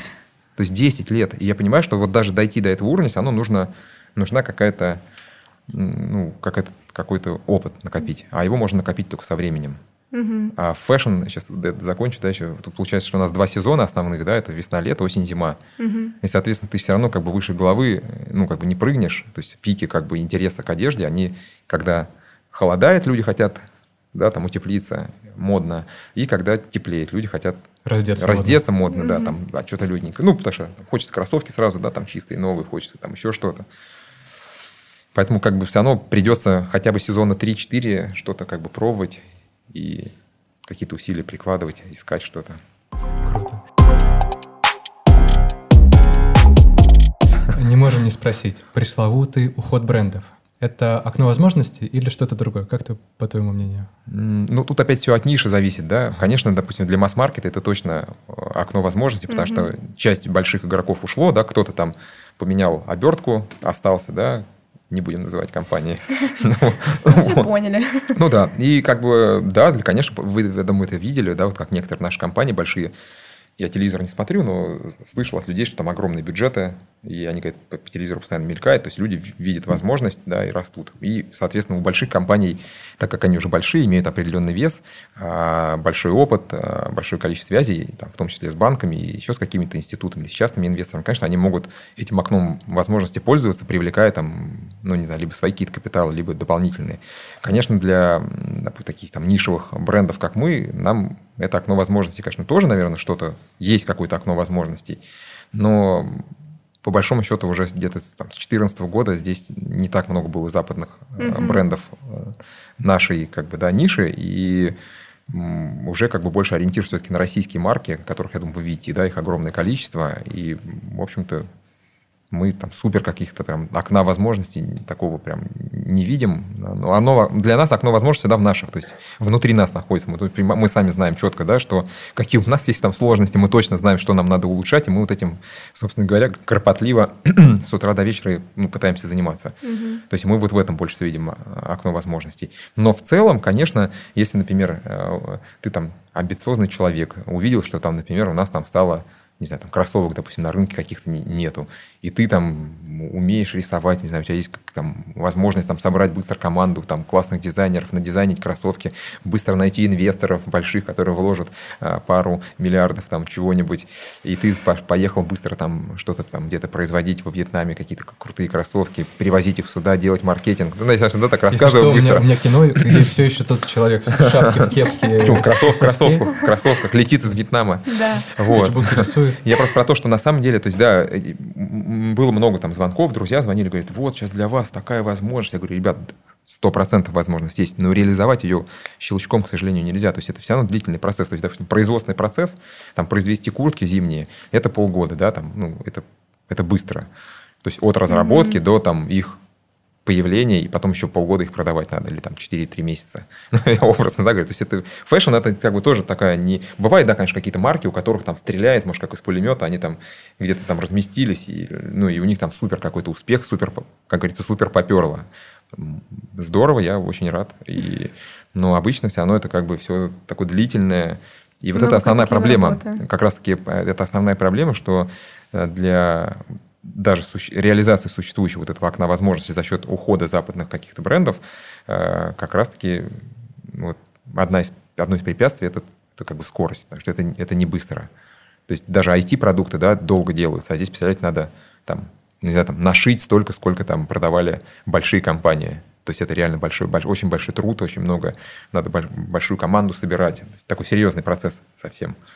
И деньги угу. соответственно. А так, думаю, что если это продлится еще какое-то время, если эти западные компании не начнут возвращаться по тем или иным соусам, то я думаю, что в долгосрочной перспективе это точно окно возможностей, потому что сейчас ну, явно а, ну, как бы на, на рынке одежды российские марки прям уже, то есть они не просто там как какая-то единичная история, да, как это случайно или там кто-то кому-то понравился. То есть это уже реально как бы существующая история успеха, существующая история любви некоторых людей конкретно к российским маркам, каким-то, да, там уже как бы есть, ну, на мой взгляд, такой фундамент прям очень твердый, который сломать уже нельзя. Вот что интересно. Э, ты в этой всей истории, да, как ты сказал, 20 лет живешь. И то, с чего начиналось, когда ты э, сам открывал дверь в свой магазин и делал в Paint, как ты говорил в начале, листовки, вот прошло 20 лет до сегодняшнего дня. И интересно вот этот путь из точки А в точку сегодняшнего дня, э, тот человек, который когда-то открывал магазин и рисовал в Paint листовки, чем занимается в своих проектах сегодня? Ну, то есть какие а, конкретно блоки, может быть, э, ты можешь поделиться, чем конкретно занимаешься ты вот сейчас в своей рабочей рутине в проектах? Ну, я в основном занимаюсь дизайном и производством. Ну, как бы это опять-таки звучит... Э, то есть paint на стик да, да, да, то есть, ну, я, я не, не то, чтобы там сам много чего-то дизайне, но я, э, как сказать, режиссирую этот процесс, да, плюс, ну, как бы иногда там где-то что-то ручкой могу порисовать, ну, чтобы, соответственно, потом уже квалифицированному э, человеку показать, что вот надо вот так, вот так сделать. То есть я в этом прям процессе на 100%, плюс Э, какое-то исследование постоянно веду. Ну, оно такое неформальное, да, то есть смотрю вообще, что людям нравится, и в том числе из нашей продукции, э, что мне самому нравится, там, какие-то там тенденции, постоянным сорсингом производства занимаюсь, и, соответственно, вот весь производственный процесс я курирую от и до, то есть прямо от самого начала, общаюсь сам со всеми производителями, с нашими, ну и плюс еще как бы кучу-кучу всего, но основной как бы угу. основная история это дизайн производства. Ну то есть и не знаю, там R&D, да, это называется Research and Development, и просто вот ну, как бы все, все, что вокруг продукта связано. Получаю все рекламации, если что-то там с продуктом не так, соответственно, мне отовсюду об этом сообщают. Ой-ой. Вот, я, соответственно, принимаю какие-то меры. Сначала, конечно, это больно, если что-то не так. А это бывает, и даже у очень больших производителей бывает, да, там какие-то а, автопроизводители бывают, конечно. отзывают сотни тысяч автомобилей, mm-hmm. да, там, хотя у них все налажено. Ну, и у нас тоже такое бывает. Ну, я просто про то, да, что вот это основная сейчас моя деятельность. Mm-hmm. А за вот эти прошедшие 20 лет большого труда, какие, может быть, самые яркие инсайты свои из этой среды, э, какими инсайтами ты можешь поделиться с а, наш, нашими слушателями, которые только начинают путь в бизнесе, и, может быть, кто-то начинает свой путь а, в нише одежды? На самом деле, так какой-то прям вот, знаете, какой-то отдельный такой прям вот, прям вот так вот, чтобы, ну, даже, наверное, сложно, но вот эта история, которую я рассказал, да, угу. про, про, про долговую историю, ну, она, в принципе, применима ко всему. То есть, если тебе, как бы, человеку действительно хочет что-то делать, то надо это, ну, действительно, как пробовать делать. Э, конечно, не делать это тупо, да, ну, то есть не бить в одно место, если не, там, не получается, быть подвижным, а, ничего не бояться, стараться быть максимально максимально честным. Может быть, у всех свои взгляды, да, тоже на честность. Что такое честность, да? Особенно, ну, бывает, иногда в бизнесе говорят, что там нельзя быть стопроцентно честным, потому что тогда там все будет плохо. Но, опять, мы часто, я не, не делаю тех или иных утверждений. А, быть а, как бы корректным. Если хочется расти, вставать пораньше, то для меня это на самом деле был такой очень важный момент. Я когда-то очень сильно хотелось мотоцикл купить однажды. И я понял, что мне надо на него заработать. И понял, что насколько круто вставать рано. Ну, особенно если у тебя есть мотивация, да, вот что-то там. То есть успеть. Мы же говорим, да, слово преуспевать. Mm-hmm. Успех. А ну, как бы успеть в прямом смысле означает успеть сделать кучу дел. И тот, кто успевает делать а, кучу нужных дел, он как бы и, в общем-то, добивается результата. Вот. Ну, какие-то такие вещи. То есть тут какого-то прям такого там, как сказать... Лайфхака. Да, такого супер как бы нету, но прикладывать усилия, трудиться, быть отзывчивым, тогда люди к тебе будут отзывчивым. То есть все, что ты хотел бы получать э, по отношению к себе и своему там бизнесу, который ты начинаешь, надо потихонечку отдавать вовне. Mm-hmm. И, соответственно, со временем оно будет будет возвращаться. Ну, то есть так вот, по крайней мере, по моим наблюдениям. Наверное, кстати, вот это главная история. То есть если ты, не знаю, опять вот это то же самое нетворкинг, как он формируется, эти все связи. То есть если ты в адеквате, адекватно все делаешь, то люди с тобой хотят взаимодействовать. И все, и когда ты обрастаешь этим а, приличным количеством людей, да, которые хотят с тобой взаимодействовать, и ты с ними взаимодействуешь, что все, в принципе, все состоялось, и можно пробовать и какие-то и проекты разные, и чего хочешь. Как это называется? Социальный капитал. Ну да, да, я думаю, что это, кстати, самое ценное, и, наверное, это самое, самое большое, что я вообще извлек из всего опыта и продолжаю извлекать, потому что это действительно ценно, потому что эти люди иногда становятся твоими друзьями, да, там, или еще что-то. Такая людей точно ничто не заменит, не заменит ну, по крайней мере, до, угу. до какого-то момента. Возвращаясь вот к теме трендов и к теме, не знаю, можно ли назвать это трендом, нельзя, вы мне подскажите сейчас. А, мы увидели, что в твоих проектах, которые ты строишь, а, есть такая, как называется, лейтмотив, основная ценность, в том числе это экологичность, это ответственность, это такая забота об окружающем мире, и вот история, которая вот пронизывает э, и производство, и 21 Shop. По крайней мере, вот на описаниях на сайте мы это видели, и в тех вот интервью, в которых ты это упоминаешь? Ну, ну, а, я, конечно, не стал бы говорить прям так, что вот у нас прям все вот так, да, по этим как бы, но мы к этому стремимся, да, и в том числе, когда человек к чему-то стремится, он, наверное, в той или иной степени ему надо это декларировать, и, соответственно, вместе с этой декларацией, да, что-то в этом отношении э, ну, начинать делать. И э, вот эти все мысли, они пришли ну, то есть, когда ты видишь весь, допустим, фэшн-бизнес изнутри, как он делается, mm-hmm. ну, допустим, там побывал на фабриках, да, посмотрел вообще, что такое ткань, откуда она берется, как ее производят, как вещи шьются, как все это едет. Все, вот когда ты всю историю изнутри видишь, что ты понимаешь, что в этом, ну, как бы есть и здоровские, и положительные стороны, а есть как бы и не очень, да, которые там в том числе, например, на экологию там не самым лучшим образом действуют, там, или еще что-то. И, ну, у меня, по крайней мере, в какой-то момент это вызвало, что я должен попробовать хотя бы как-то шаг за шагом в этом направлении работать. Мы не могу сказать, что мы очень много всего сделали, да, но мы, по крайней мере, стараемся, например, на наших принтах никогда не писать каких-то токсичных вещей, да, каких-то там, ну, вызывающих там какую-то злобу или еще что-то, потому что, ну, это тоже... То есть это такая еще экология мышления. Да, экология mm-hmm. мышления, потому что на самом, на самом деле я очень много поездил по выставкам, по всяким, значит, с кучей, как бы, то есть у меня, я столько всего пересмотрел по одежде, что даже, мне кажется, страшно иногда задуматься. И, ну, очень много там, ну, как бы такого, да, черепа там и прочее, ну, я так образно, да, говорю. Я, в принципе, угу. против этого не имею ничего, потому что понятно, кому что это как бы... Да. Кому-то нравится это там стиль там и прочее, но, с другой стороны, я как бы четко видел, опять-таки, на людях, с которыми я общался, что это не только футболка, то есть она все равно на, лю- на людях определенную как бы ну, откладывает определенную... То есть это, как, знаете, там, слушать дичь металлический, такой там трэш-метал, да, классно, тоже дело вкуса. Но я видел людей, на которых это действует, и у них там руки подергивались в такт просто сами по себе уже. То есть это все равно на нас какой-то след откладывает. А так как у меня есть, э, условно говоря, какие-то там свои Э, то есть мне все-таки верится больше в добро, там, э, там, в маму, я не знаю, я такого, да, там, да, там, в свет, там, ну, что-то такие, такие вещи. Мне вот просто, да, в одежде захотелось это нести. И плюс к этому, зная некоторые нюансы там, производства пластиковых пакетов, да, мы, например, там взяли и где смогли, вот пока договорились, у нас пакеты делаются из кукурузного крахмала, то есть они прямо mm-hmm. пере, в итоге их можно там в землю закопать, они потом там распадутся. Это тоже на самом деле не выход, и это тоже все равно вредно, но там из двух зол мы постарались там, где смогли пока что, да, выбрали меньше. То есть на самом деле вот этот процесс экологичности в одежде, он очень недешевый. И если вы посмотрите, а, как правило, те марки ну, во всем мире это видно, которые делают там что-то эко там или органический хлопок, использует, то это всегда как бы такой раз, так цена так, и, и цена, да, там конечно. вырастает, и, и цена вырастает, и все равно это перевозится, все равно это транспорт, то есть здесь как бы дойти до какого-то абсолюта, наверное, пока довольно сложно, но опять-таки то, что мы можем, мы в рамках своих возможностей постепенно как бы делаем и, и планируем это делать. Ну, какие-то вот мы там акции делали, да. О, какие, например? Ну, мы делали как-то там с парком Сокольником там акцию «Посади дерево». Ну, mm-hmm. она была не супер массовая, но мы каких-то денег собрали, приехали дети разные, ну, дети, взрослые, э, там, семьи, посадили там какие-то деревца, и люди в том числе в парке Сокольники, вот, э, администрация были очень довольны. То есть какие-то там такие...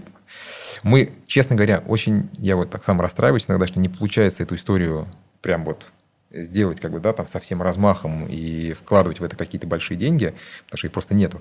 Вот. Но все равно как бы это история как бы есть, и я надеюсь, что когда-то там, может быть, мы подрастем до нужного размера и сможем это как бы транслировать больше. Но обратная связь все равно есть, да, вот видите, вы это заметили, да, угу. кто-то там еще, мы что-то где-то там чуть-чуть делаем, какие-то иногда вещи там пробуем, ну, немного, опять-таки, но что-то там в детские дома иногда что-то отдаем. То есть, ну, какие-то какую-то социальную миссию нужно делать, потому что а как, как, как, как иначе, то есть, ну, на мой взгляд. Хотя, может, это и не столь важно, не знаю. Тут не переубеждать кого-то или там вдохновлять ребят, надо там всем пробовать к этому двигаться. То есть вообще экологичность, она такая тема, к ней все очень по-разному относятся. Да, кто-то считает, что можно там и бутылку бросить где-то, это, ну, там кто-то уберет а для кого-то это там становится фанатизмом. Мы стараемся где-то там, посерединке как бы, да, быть. Сами, что можем, мы стараемся там, угу. делать получше, насколько это возможно.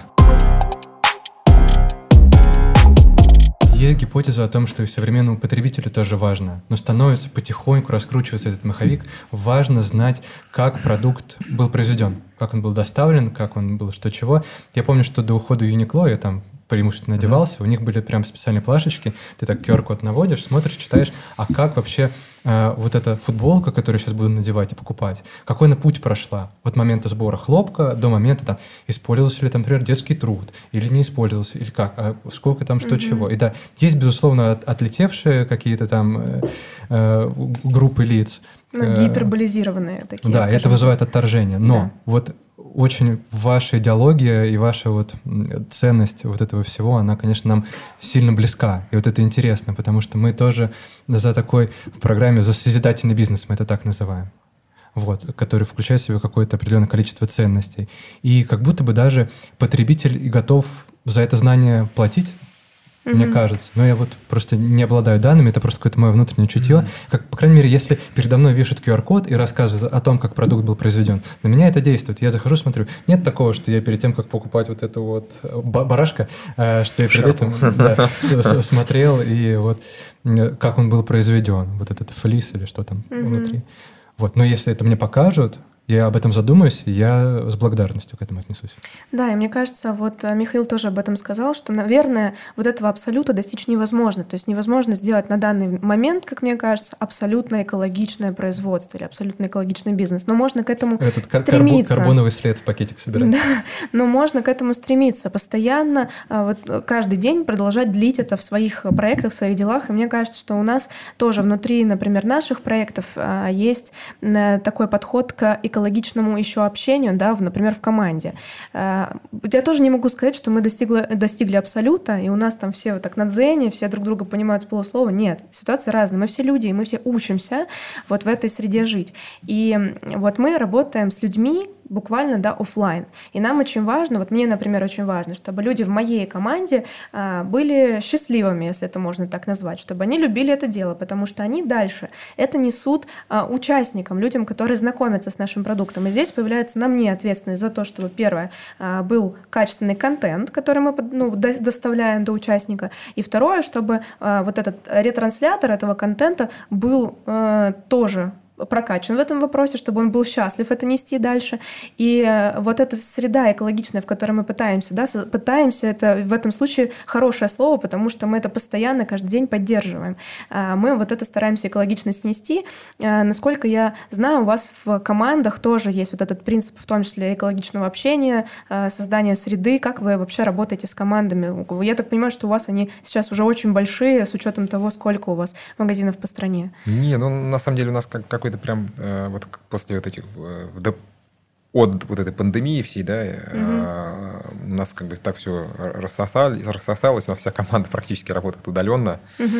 И но у нас как-то, знаете, автоматически такой сложился вот за последние годы коллектив. Ну, может быть, не автоматически, может, друг друга все притянули. И у нас как раз очень такое нормальное, качественное, экологичное общение. Вот никто ни на кого не ругается, никогда не кричит никаких, вот я так никогда в жизни ни разу не слышал, чтобы нас кто-то матом ругался во время каких-то там наших диалогов, да, хотя мат сейчас очень популярен, к моему mm-hmm. сожалению, его прям, по-моему, даже, как мне кажется, вводят в какой-то в культ, типа, что если, ну, пока мере, такой стендапер, да, там все везде прям видно, что прям очень модно сейчас это, да, вот.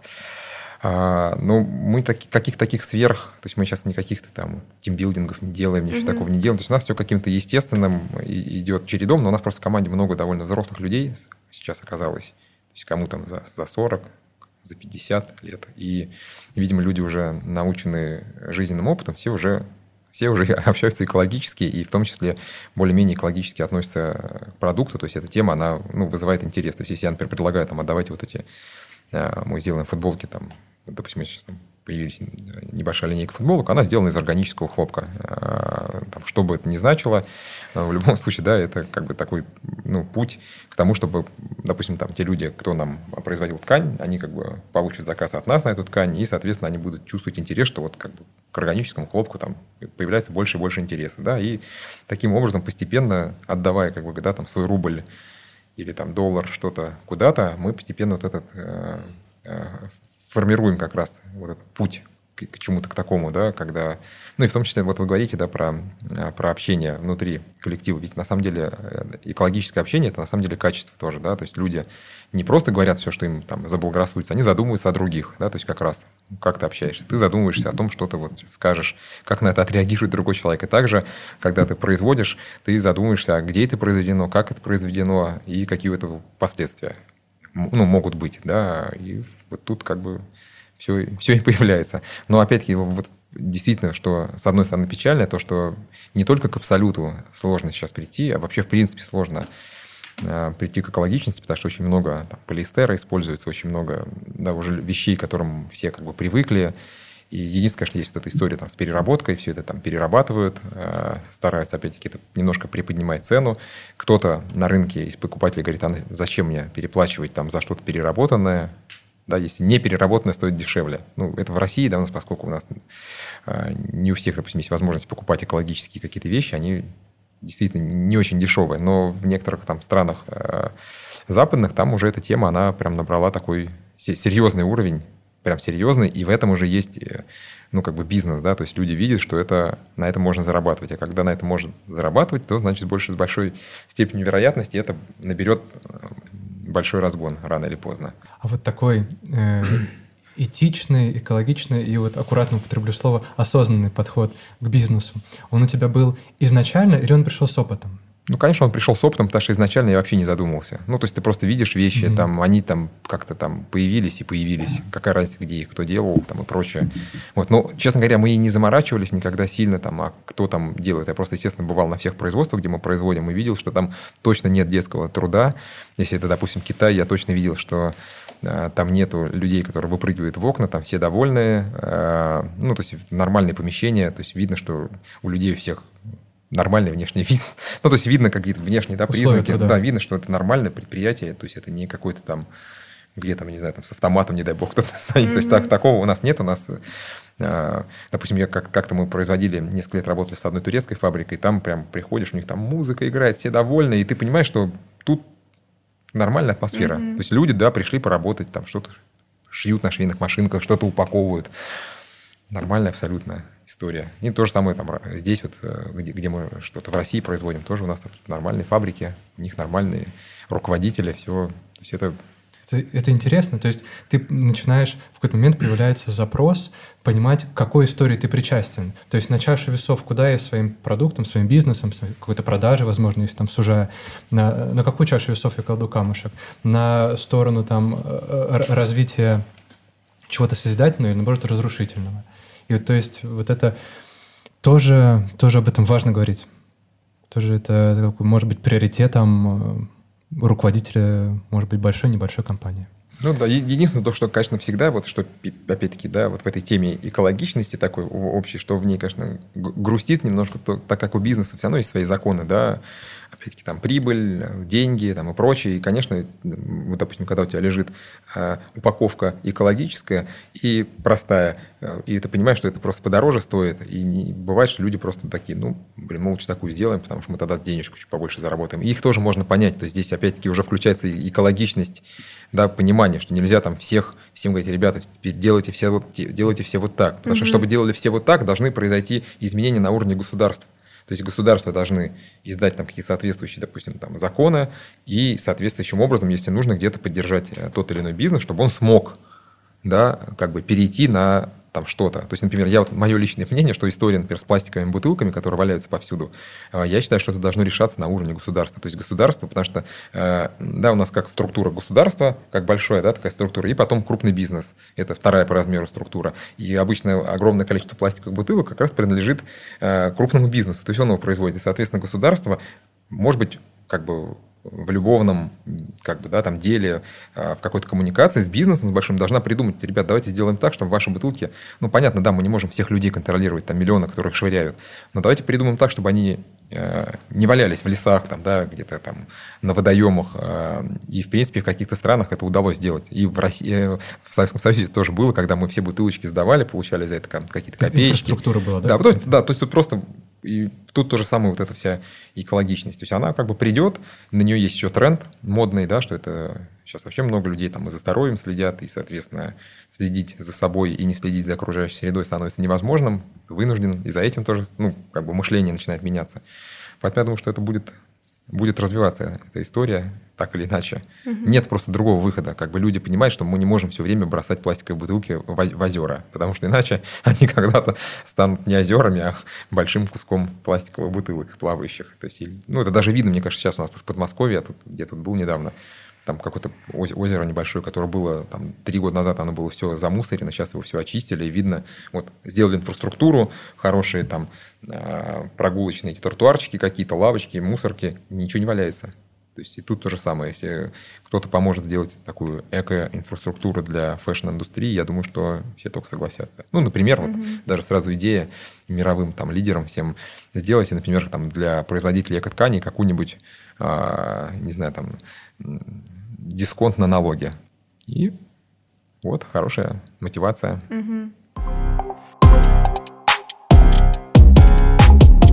У меня короткий э, блиц-вопрос. А ты носишь одежду только своего бренда или разную одежду? И сколько у тебя в твоем гардеробе э, одежды вашего бренда? У меня разная одежда, вот, но своей, конечно, много, потому что я ее тестирую. Угу. Да, все время какие-то новые образцы я должен попробовать, поносить, постирать и все такое. Но у меня, у меня есть, конечно, одежда разная. Угу. Ну, просто это прикольно, потому что, мне кажется, это как история с листовкой, когда ты сам раздаешь ее возле метро, э, и люди видят, что это твое. И то же самое повышает лояльность, когда ты видишь, что человек свой продукт сам использует, э, и он тоже его любит и носит. И там, если это косметика, то он тоже на себя это наносит, и ты такой понимаешь, ну да, в этом, в этом что-то есть. Конечно, странно покупать конфетки, производитель которых сам конфетки эти не ест. Да, это подозрительно как минимум минимум. А, еще до начала записи ты нам с нами поделился такой интересной э, короткой мыслью, что у тебя твоя дочь, да, ей 13 лет, она сказала, что она ни за что не хочет быть предпринимателем. Вот скажи, это тебя скорее расстраивает э, или это, или это веселит? Вот как ты к этому относишься? Нет, ну меня это абсолютно не расстраивает и, и, и веселит это только с точки зрения того, что, видимо, она со стороны видит, как я живу, угу. да, и такая понимает, что не я вот, вот в это я, вот этим я заниматься... Много сложностей да, слишком. Да, вот этим заниматься я не хочу. Ну, как бы, я считаю, что это свобода выбора, да, каждый человек может, кто-то хочет, она, например, хочет стать тренером по художественной гимнастике, да, у нее mm, там тоже свои сложности, но они там какие-то такие Поэтому как бы mm-hmm. нормально к этому отношусь, но забавно было. Она, забавно было, как она это говорит, когда тебе маленький такой человек говорит, папа, я никогда не буду этим заниматься. Это очень смешно. У меня была и обратная история. У меня мама учительница, и я всегда... Она меня с детства вводила в школу, я сидела вот так рядом с ней за учительским столом. Все надо мной, конечно, старшеклассники смеялись, типа, у нас сегодня урок ведет, там, ей 4 года. Э, но мама мне с детства говорила, вот, пожалуйста, никогда не становись учителем, ни за что. И как бы я учителем не стала, но мне кажется, моя деятельность все равно равно около образования, с молодежью, все равно где-то крутится. Вот, интересно. И у меня такой вопрос, а, что будет дальше, что в планах у тебя, к чему ты сейчас идешь, стремишься в своих а, проектах и в жизни в целом? Ну, просто, ну, как бы в жизни в целом просто стремлюсь, наверное, к простому человеческому счастью, ну, то есть просто как бы жить нормально, а, в общем-то, какое-то получать э, умеренное удовольствие от жизни, что-то делать, быть кому-то полезным, э, детей вырастить своих. Ну, а по работе мы как бы продолжаем, что-то делаем, выживаем периодически, потому что, я думаю, вы видите, да, что мир, он такой, тоже такой волнистый немножко. Вот, соответственно, какие-то улучшаем моменты. Может быть, когда-то, надеюсь, получится вырасти как-то серьезно. Но если мы будем этого достойны, естественно. вот, то есть, в принципе, каких-то таких сверх-сверх прям планов нету. Ну, так, движемся работаем, делаем вот сейчас дизайны э, на весну следующего года, и уже скоро начнем работать над зимой следующего года, то есть уже живем в будущем чуть-чуть, ну, в своем, mm-hmm. понятно, да. вот, то есть так, в принципе, все, все. То есть никаких таких там лозунгов, э, что типа вот мы хотим там, не знаю, там свернуть какие-то горы, мы себе таких не ставим. Если может быть, правильно опять это или неправильно, не могу сказать. То есть сейчас, да, много опять говорят про целеполагание, что надо себе прям ставить цели. Но у нас цели довольно скучные. А, опять-таки, наладить а, производство, наладить своевременные поставки, наладить своевременную разработку дизайна, немножко подналадить маркетинг, э, ну, то есть вот отточить от то, что у нас уже есть. Угу. Мне кажется, это э, история не про скучные цели, это цели, которые совпадают с ценностями твоими и с ценностями твоей команды. И вот, наверное, это очень важно научиться ставить такие цели, которые идут в синхрон с тем, что для тебя действительно ценно. Вот что ты несешь в своем бизнесе, в своем ну, продукте. Ну, может быть, да. Потому что на самом деле, э, вот так возвращаясь, опять-таки, там, на год назад у меня были периодически такие припадки э, таких больших амбиций. Ну, ну как бы не каких-то там злостных, а именно в, в рамках бизнеса, да. И хотелось там прям развиваться и двигаться. А сейчас я так уже думаю, что надо, да, развиваться и двигаться, но а, тоже, ну, по крайней мере, мое мнение, там, ставить свою жизнь полностью на эту карту как бы не хочется, потому что, ну да, я заработаю там чего-то и хорошо. Будет у меня, не знаю, там не 5 моделей брюк, а 105 и что дальше? Только у меня дома, наверное, совсем не будет там. То есть, ну, ну это как бы, опять-таки, каждый, да, выбирает. Есть какие-то люди уникальные, кто и 105 моделей джинс делает, и дома бывает. Но, ну, то есть, тут, очень настолько много путей, что и сегодня я говорю так, а послезавтра, может быть, немножко что-нибудь поменяется. Но общая канва так, такая. То есть, всегда как бы постепенно улучшаться а, и двигаться понемножку вперед. В завершение у нас есть традиционный вопрос, который мы всем гостям задаем. Вот представь, если бы у тебя было 5 минут, когда тебя слушают все жители планеты, ну то есть все, каждые 5 минут гарантированно они тебя слушают, что бы ты им сказал или о чем бы ты говорил с ними? Ну, ну, я бы им сказал бы прежде всего, наверное, о таких общих э, вещах, о том, что, наверное, хотелось, чтобы люди в глобальном э, смысле все друг друга уважали, относились друг к другу по-доброму, что бы ни происходило. Потому что, в принципе, если вот такие простые принципы будут э, выдерживаться, то другие вопросы это уже просто какие-то технические вопросы. То есть люди все могут, мы все, все можем. Э, у нас на самом деле все есть, у всех огромное количество ресурсов всевозможных. Вообще драться там спорить с кем-то вообще нет никакого повода, всего предостаточно. Даже взять там то же самое рынок одежды, хоть на него и сложно войти, он есть, пожалуйста. Любой человек может сделать там свою марку, продавать, там, не знаю, шить, вязать, что хоть. То есть на самом деле все как бы есть. И э, единственное, что мне кажется, иногда чуть-чуть вот там нам, да, так как бы всему комьюнити человеческому не хватает просто такой как бы простой какой-то доброты и простого какого-то адеквата, и все. Так вот больше, больше, наверное, пожелать особо нечего. Хотя по опыту я так смотрю, в принципе, вот я где, куда не приеду, с кем встречаюсь, везде люди адекватные. Вот я пока не, уже не помню за последние там пять лет, чтобы я не в метро видел дядьку одного, шучу. Очень странного, не буду вам рассказывать, это очень странный мужчина был. Вот. Но в целом, да, такой доброты, внимания друг к другу. Вот и все, мне кажется, это все решает. Спасибо большое. Не за что. Вам спасибо. Вообще очень приятный получился у нас разговор. Мне кажется, такой тоже добрый, честный, про честную, интересную, живую историю. На самом деле, мне кажется, Михаил даже где-то скромничает относительно того, какие успехи сейчас есть у проекта, потому что его знают, его видят мы сами. Э, вот люди, которые росли с, этим, с этими брендами и мечтали о них. Поэтому э, мы благодарим тебя, что ты сегодня пришел к нам, что ты поделился своими э, историями с нами, с нашими слушателями. Спасибо большое за разговор. Спасибо. Было очень интересно. Ура! Спасибо. Вам спасибо. С нами был Михаил Лабахова, и вы слушали подкаст «Давай по делу» – проект программы развития предпринимательства «Я в деле». Подписывайтесь на нас на Ютубе, во Вконтакте, Телеграме и везде, где сможете нас найти. Спасибо, что были с нами. Пока. Пока-пока.